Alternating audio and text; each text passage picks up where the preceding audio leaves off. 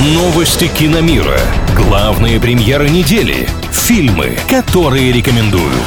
Киномания на правильном радио.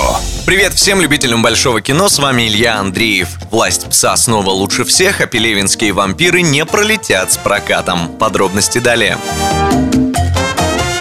Вестерн «Власть пса» продолжает свое триумфальное шествие по наградному сезону. Очередной набор призов фильм «Джейн Кэмпион» с Бенедиктом Камбербэтчем в главной роли собрал на церемонии вручения наград Ассоциации кинокритиков, став картиной с лучшим сценарием, режиссурой, операторской работой и лучшим фильмом вообще. В прочих номинациях голливудские критики отметили драмы «Лакричная пицца», «Глаза Тэмми Фэй» и «Король Ричард», а также сериалы «Мэр из Истауна», «Наследники» и «Игра в кальмара». Thank you.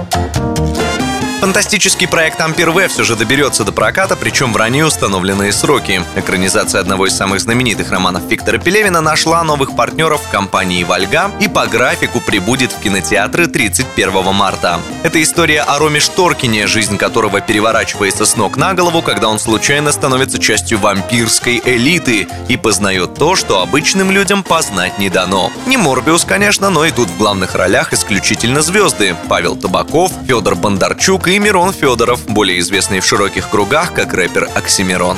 На этом у меня пока все. С вами был Илья Андреев. Услышимся на правильном радио. Киномания на правильном радио.